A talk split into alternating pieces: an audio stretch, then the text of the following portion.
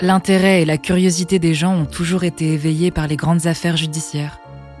Si on connaît bien les grands procès médiatisés de ces dernières années, certains ont marqué l'histoire à l'époque où les caméras n'existaient pas.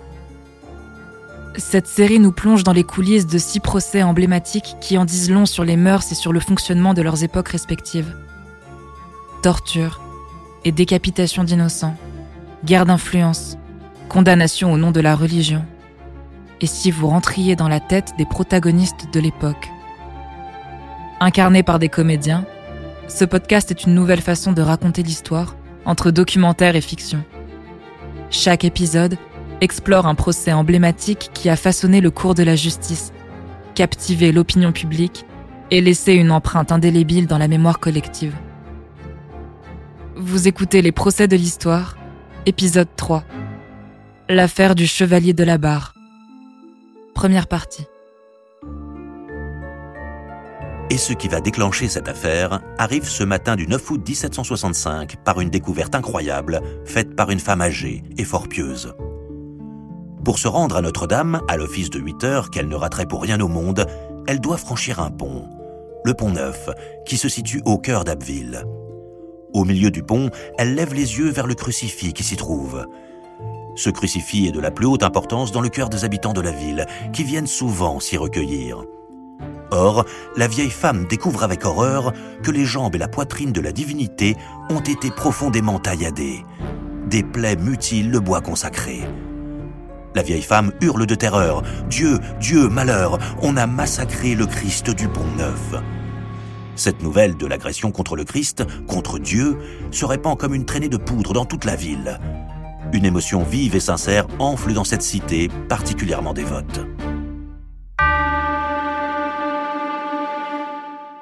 C'est pas rien ce qui s'est passé. Christian Petre, auteur du livre Le Chevalier de la Barre, voyou de qualité. C'est-à-dire que le, fait de lacérer, euh, voire d'amputer en partie, enfin en tout cas d'abîmer vraiment un, Christ, euh, c'est une atteinte directe au corps du Seigneur.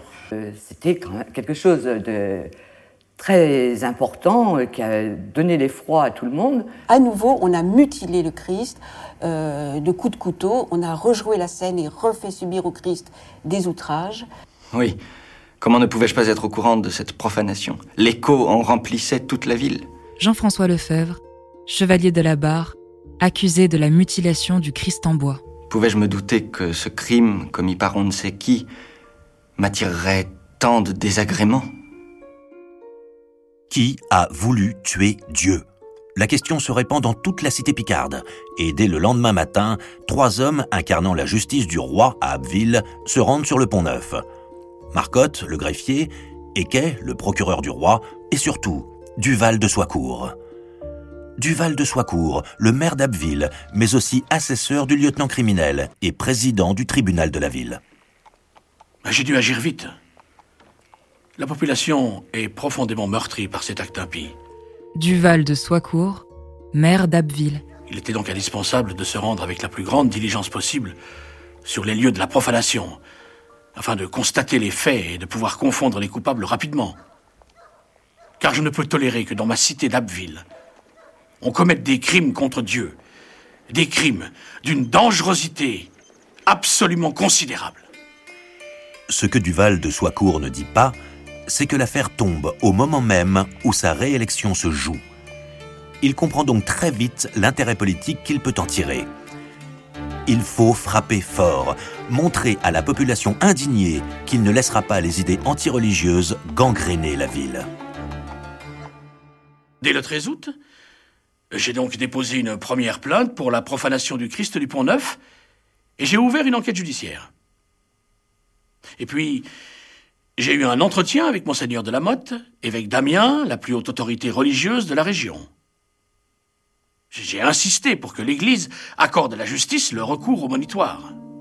On a recherché qui avait bien pu faire ce sacrilège. Priska Hasbrook, conservatrice à Abbeville. Il y a eu appel à témoignage. À l'époque, ça se faisait par des monitoires. Les monitoires, procédure rare, héritée de l'Inquisition. Le principe est redoutable. Dans chaque église et à chaque office, les curés et vicaires exhortent en chair les fidèles à aller dire à la justice tout ce qu'ils savent sur le crime, sous peine d'excommunication. En un mot, c'est une injonction divine à la délation. Dans une affaire aussi grave, tout silence est coupable et se doit d'être sévèrement puni. Duval de Soicourt, maire d'Abbeville. N'est-il pas crucial que l'Église et la justice fassent cause commune pour la manifestation de la vérité? Étrange témoignage. Car on ne doit en théorie solliciter les monitoires qu'en ultime recours. Pourquoi donc Soicourt les réclame-t-il si rapidement? Qu'espère-t-il de ces témoignages forcés? En fait, l'ambiance politique délétère qui règne à Abbeville à cette époque donne la réponse. La ville est fracturée par une véritable guerre des clans. Capitale du comté du Pontieux, en Picardie, Abbeville est aussi active sur le plan économique qu'elle est austère et puritaine sur le plan des mœurs. La religion y est présente partout. On sent peser le poids des traditions. Et depuis plusieurs années, une guerre politique larvée se joue en coulisses. Deux clans s'opposent. D'un côté, Duval de Soicourt et les conservateurs, hostiles aux idées nouvelles. De l'autre, les libéraux, un petit groupe de châtelains et de notables qui tiennent salon à l'abbaye de Villancourt, gouvernée par Anne-Marguerite Fédot.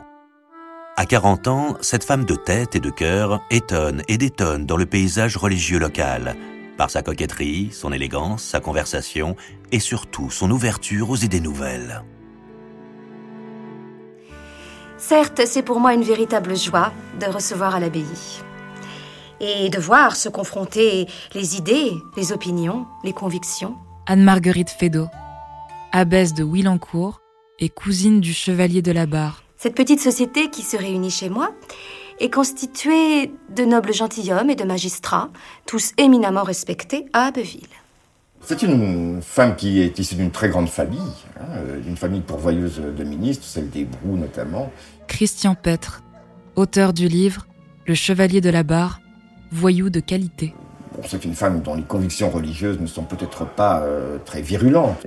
En fait, c'est une rente qui lui est donnée. Priska Hasbrook, conservatrice à Abbeville. Et elle avait une vie euh, de société euh, très, très large, elle aimait bien s'amuser. M'amuser, oui, mais pas seulement. Ce que nous voulons, c'est ouvrir cette ville, à plus de justice, plus de prospérité, plus de tolérance.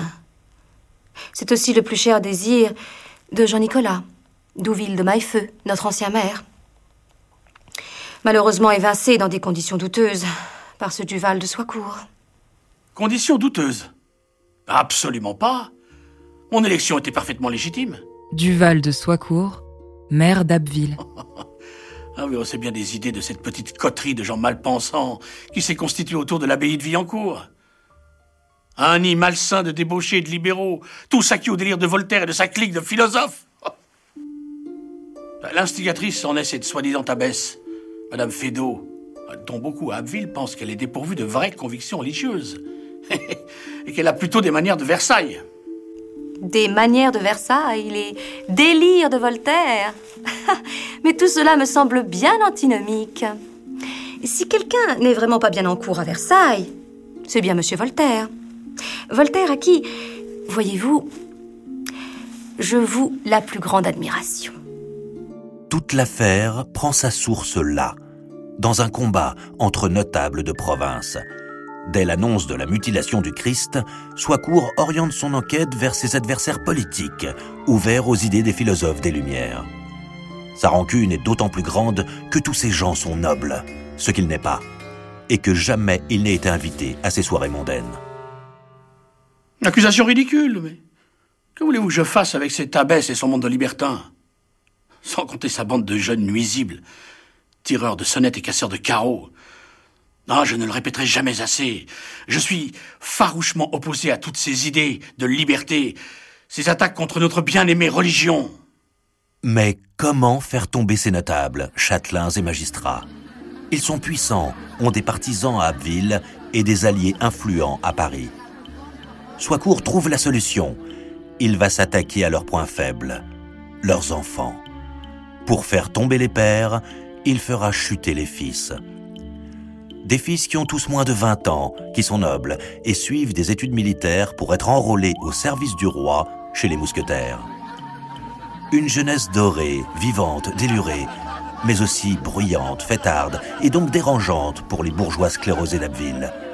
Une jeunesse qui aime à se retrouver elle aussi à l'abbaye de Villancourt. Oh, tous ces jeunes gens, avec leur gaieté, leur joie de vivre, éclairent mes jours. Et sont-elles une fontaine de jouvence Anne-Marguerite Fédot, abbesse de Willancourt et cousine du chevalier de la Barre. Et c'est donc un vrai plaisir de les accueillir ici à Villancourt, devenu leur point de ralliement. J'ai beaucoup d'affection pour ces jeunes gens, qui sont l'avenir de notre ville? L'avenir de notre ville?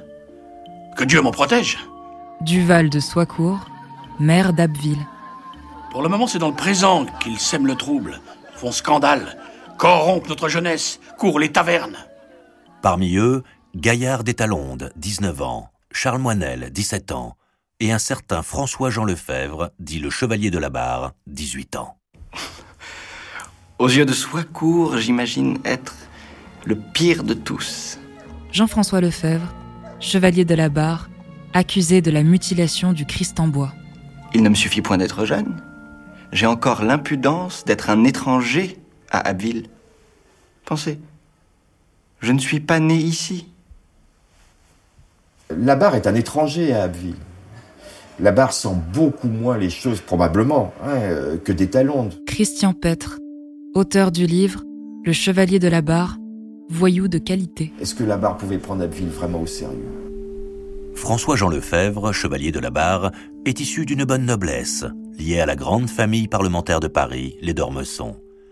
Mais quand François-Jean vient au monde, la fortune familiale n'est plus qu'un souvenir, et le château de son enfance, à Férolles, près de Brie-contre-Robert, non loin de Paris, n'est qu'une ruine en devenir. Oui. Les pièces du château se vidaient une à une de leurs meubles, et les bibliothèques de leurs livres, les murs s'effritaient, et le toit fuyait. J'ai perdu ma mère à 9 ans, mon père était miné par les problèmes d'argent, nous abandonnant peu à peu à notre sort, mon frère et moi. J'ai beaucoup couru les prairies, les ruisseaux, étant livré à moi-même, et n'ayant pour éducation que la fréquentation des jeunes paysans du village. Eh bien, à la mort de leur père en 1762, ils n'avaient plus que moi, car nous sommes cousins. Anne-Marguerite Fédot, abbesse de Willancourt et cousine du chevalier de la Barre. C'était donc mon devoir de les recueillir ici à Abbeville, mais aussi un grand bonheur. Et je leur ai apporté beaucoup d'affection et leur ai fait donner l'éducation qu'ils méritaient. L'aîné parti chez les mousquetaires du roi, François-Jean est resté seul. Sous ses airs parfois cassants et maladroits, il a de l'esprit, des sentiments et du cœur. Du cœur et du caractère. Recueilli quand il avait 17 ans par cette cousine prévenante et lettrée, il devient un assidu des soirées de l'abbaye. Dans tout le royaume, les idées des philosophes se diffusent essentiellement par la conversation dans les salons et par la lecture. À l'abbaye, le chevalier de la barre trouve l'un et l'autre. Et il entre très vite en révolte contre la société immuable d'Abbeville. Le climat est si pesant dans cette ville. On n'y parle que vertu et commerce. Je déteste ces mesquineries et ces jalousies. Les habitants ne sont animés que par deux passions, l'ordre et Dieu. Pensez vivre à nos âges dans une ville qui punit les chansons gaillardes et où les jeux de hasard sont interdits. À quoi rêve-t-on à nos âges? Vivre, boire, chanter, trousser les filles, sentir le sang bouillir. Ah, il sera bien assez temps d'être mort pour ne pas l'être de son vivant. Il fréquente les cabarets, il fréquente, euh, il fréquente les salles d'armes, il fréquente euh, les billards. Ce qui les intéresse, c'est le vin, ce sont les femmes, manifestement. Christian Petre, auteur du livre Le Chevalier de la Barre, voyou de qualité. C'est la jouissance, c'est le plaisir. hein. Ce sont des garçons qui sont en quête, hein, en quête de, en quête de bonheur. Contre, contre, il faut bien le dire, une ville extrêmement pesante, lourde, qui voit avec frayeur ces, ces, ces, ces gamins euh, susciter, bah, susciter beaucoup d'agitation dans une ville qui, qui vise au calme. La nuit, avec ses deux plus proches amis, Moinel et Détalonde, la barre court les cabarets et boit peut-être plus que de raison. Les mauvaises manières de cette bande irritent et inquiètent les habitants d'Abbeville. Oui, c'est possible. Nous avons peut-être commis quelques farces, quelques carreaux cassés, quelques sonnettes tirées. Mais il n'y a pas grand drame à cela. Sans doute. Mais dans une nuit de décembre 1764, six mois avant la mutilation du Christ, des jeunes gens rôdant en ville cassent les vitres de plusieurs grosses maisons. L'une d'elles appartient à Duval de Soicourt. Depuis cet épisode, Soicourt les guette. Il attend et espère le moindre faux pas. Gentilhomme ou pas, fils d'aristocrate ou non, nul n'est au-dessus des lois. Duval de Soicourt, maire d'Abbeville. Le chevalier de la barre et sa bande de casseurs de carreaux ne méritent nulle indulgence. Pendant ce temps-là, malgré les monitoires, aucun témoignage ne donne de résultats probants pour l'affaire du Christ mutilé. Il faisait nuit, il pleuvait, personne n'a rien vu. Les témoignages n'ont jamais été assez clairs pour désigner des coupables. Priska Hasbrook, conservatrice à Abbeville. On sait simplement qu'il s'agissait de quatre jeunes gens euh, de petite taille, apparemment, euh, dans les 1m65. Euh, on n'en sait guère plus. Duval de Soicourt doit donc trouver autre chose afin de compromettre Labarre et ses amis, Détalonde et Moinel. Profitant de l'injonction à la délation, il incite les langues à se délier. Il recueille ou motive tous les témoignages qui pourraient les compromettre. Il tisse sa toile. Au cours des informations, c'est-à-dire de l'écoute d'un certain nombre de témoins, on se rend compte qu'en fait, d'autres impiétés, une série d'impiétés décrites par ces témoins, sont présents du fait des jeunes, euh, de la jeunesse dorée de la ville. À Abbeville, la délation est à l'œuvre. Les braves gens ont des choses à dire. C'est entendre que le chevalier de la barre a déchiré un livre d'évangile et l'a mis dans son pot. J'ai vu et qu'il aurait poussé sa selle au chevalier pied du Christ du une cimetière trentaine de mauvais pour le livres, souiller. placés dessus une planche suspendue avec des cordes. s'était vanté d'avoir à la communion gardé l'hostie, qu'il l'a piqué pour voir s'il en sortait du sang, et n'en voyant point, qu'il aurait souillé sui generis. Il m'a paru ne point avoir Monsieur le chevalier de la barre, cousin de Madame l'abbesse de Villancourt, Que tous les jeunes gens du quartier, même mon fils, à qui il a comparé la Vierge à une putain. Pour l'époque, les faits vont apparaître comme graves. Christian Petre, auteur du livre Le Chevalier de la Barre, voyou de qualité. Un Christ mutilé, des hosties peut-être souillées, des hosties peut-être transpercées, euh, des paroles blasphématoires. Tout ça inquiète vraiment euh, la cité. Et puis il y a cette histoire de procession de la fête Dieu. C'est par le témoignage plus ou moins spontané du maître d'armes qui entraîne la jeune noblesse de la ville que Duval de Soicourt recueille ce qui restera dans l'histoire la cause de la condamnation à mort infamante du chevalier de la barre. Ce maître d'armes, Étienne Naturé, charge Gaillard des Talondes, le chevalier de la barre et Moinel. Il prétend qu'ils se sont vantés de comportements irrespectueux devant le passage de la procession religieuse. Nous étions, mes amis et moi-même, sur la place Saint-Pierre, devant le prieuré. Le chevalier de la Barre, accusé de la mutilation du Christ en bois. Le cortège venait de sortir par le grand portail, avec des capucins et le dais porté par des bourgeois. La foule s'est agenouillée, mais nous étions pressés et nous craignîmes de manquer le repas. Nous avons donc hâté le pas en croisant le Saint-Sacrement pour rejoindre l'abbaye de Villancourt. Et oui, nous n'avons pas ôté nos chapeaux. Est-ce un crime? Oui, vous vous rendez compte? Duval de Soicourt, maire d'Abbeville. Ils se sont vantés qu'au temps de la fête Dieu, ils ne définirent point leur chapeau, et ne se mirent point à genoux, et, et qu'ils en firent une sorte de bravade. Le, fait de ne pas se découvrir devant une procession fait, tant scandale, c'est aussi parce qu'à la même période, Louis XV, lui, hein, euh, descend de son carrosse alors qu'il croise une procession à Paris et va se découvrir s'agenouiller hein, devant, devant la procession. Donc ce que le roi fait et qu'un jeune homme ne fait pas, ça c'est inadmissible. De fait, l'affaire de la mutilation du Christ s'estompe. Celle des propos, chansons et actions impies commence à enfler.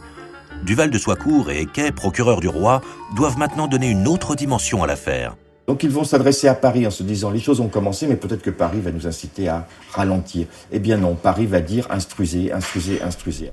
Euh, il lui envoie des descriptions et il lui demande à chaque fois est-ce que j'y vais? Est-ce que vous me couvrez? Est-ce que vous me suivez?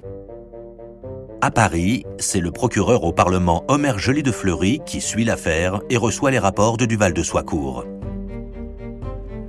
Avec cet aval de Paris, Soicourt peut donc laisser libre cours à sa quête de salubrité publique d'une part et à ses vengeances personnelles d'autre part. Patiemment, il collecte les informations contre le chevalier de la barre et ses amis. Je n'ai fait qu'appliquer la loi sévère mais juste du roi. La procédure est respectée. Vous n'y trouverez pas l'ombre d'une irrégularité. C'est faux. En septembre, un mois après les faits, Soicourt franchit un pas décisif. Il va détourner la justice à son profit. Euh, Duval de Soicourt, qui là montre quand même son acharnement, décide de euh, conjoindre à cette première plainte une seconde, ce qui n'est pas légal. Elisabeth Claverie, historienne. À partir du moment où il entend des bruits, à partir de ce que décrivent les témoins, des bruits sur toutes sortes d'actes d'impiété. Donc la jonction se fait entre les deux procès. hein. La jonction se fait, mais elle se fait aussi dans la tête, dans l'esprit des gens. Christian Petre, auteur du livre Le Chevalier de la Barre, voyou de qualité. Si, euh, si la barre est capable de ne pas se découvrir devant une procession, si la barre a pour meilleur ami des talons, si la barre, dit-on, avec des talons, a voulu acheter un Christ de plâtre pour le briser, alors cet homme est capable de tout. Il fait figure du diable hein, dans la cité. Il est vraiment celui qui menace l'ordre moral. Et ça, c'est insupportable pour, euh, pour les Abvillois, c'est insupportable pour l'Église, c'est insupportable pour les représentants du pouvoir royal. Septembre 1765. Cela fait maintenant un mois que le Christ emblématique d'Abbeville a été profané. Un mois que Duval de Soicourt, maire d'Abbeville, a mené une enquête à charge contre les fils des notables de la ville qu'il combat politiquement. Mais pendant ce mois, les témoignages qu'il a recueillis restent désespérément vagues et sans relation avec l'affaire du Christ mutilé. Par contre, ces témoignages accusent les jeunes gens d'autres agissements, tout aussi graves dans l'esprit de Duval de Soicourt, des comportements impies. Et, dans la France de Louis XV, absolutiste et sur la défensive face aux philosophes, c'est suffisant pour les faire arrêter. Oui, le 26 septembre, à ma grande satisfaction, j'ai enfin obtenu du Parlement de Paris un décret de prise de corps contre les trois jeunes gens. Duval de Soicourt, maire d'Abbeville. Moinel, Gaillard d'Étalonde et le Chevalier de la Barre. Détalon a très vite senti que les choses pouvaient très mal tourner. Il s'est enfui. hein. Il s'est enfui d'Abbeville. La barre aussi s'enfuira d'Abbeville, mais Détalon va euh, passer la frontière. La barre, lui, euh, va tout juste va se cacher à quelques kilomètres d'Abbeville. Non sans mal, car il refusait de s'exiler. Je suis finalement parvenue à convaincre François-Jean qu'il quitte la ville. Anne-Marguerite Fédot, abbesse de Willencourt et cousine du chevalier de la Barre. J'ai pris langue avec les moines de l'abbaye de Longvilliers, où je souhaite qu'ils y attendent, que l'affaire se calme un peu. Mais il n'a pas pris grande précaution. On sait où il est. Enfin, Abbeville sait où il est. et on, viendra le chercher et, et l'arrêter. Je crois que la barre n'a jamais cru à la gravité de ce qu'il faisait. Moi non plus, je ne crois pas que cette affaire puisse aller bien loin. J'ai confiance dans la justice. Et surtout, je sais que je peux compter sur de nombreux appuis au Parlement. Le chevalier de la barre, bien sûr, n'est pas excusable de s'être répandu en discours licencieux. Mais les faits et les circonstances ne rendent pas son crime assez grave pour que la justice déployât sa rigueur contre lui et le déshonorât. Il ne méritait pas d'être jeté en prison, comme un vulgaire escroc. Le 2 octobre, le chevalier de la barre est arrêté dans une auberge à Montreuil. Et le jour suivant, Moinel est appréhendé à Crécy. Le 3 au soir, ils dorment tous les deux en prison à Abbeville. Je n'ai pas mutilé le Christ du Pont Neuf. Je suis étranger des crimes dont Soicourt m'accuse. Le chevalier de la Barre, accusé de la mutilation du Christ en bois. Qu'ils me mettent seulement en présence des témoins et je saurai, une à une, faire tomber leurs sottes accusations.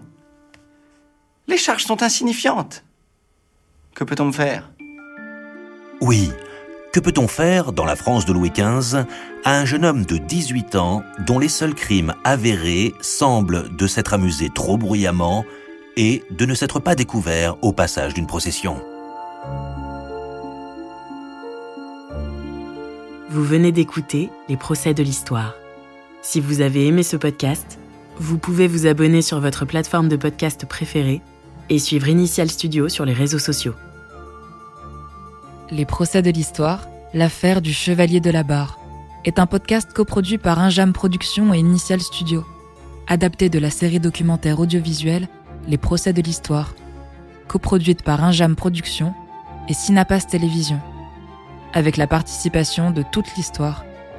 imaginée et réalisée par Ghislain Vidal et écrite par Stéphane Brizard, Stéphane Miquel et Ghislain Vidal. Production exécutive du podcast, Initial Studio. Production éditoriale, Sarah Koskiewicz et Louise Nguyen, assistée de Sidonie Cotier. Montage, Camille Legras, avec la voix de Camille Clément.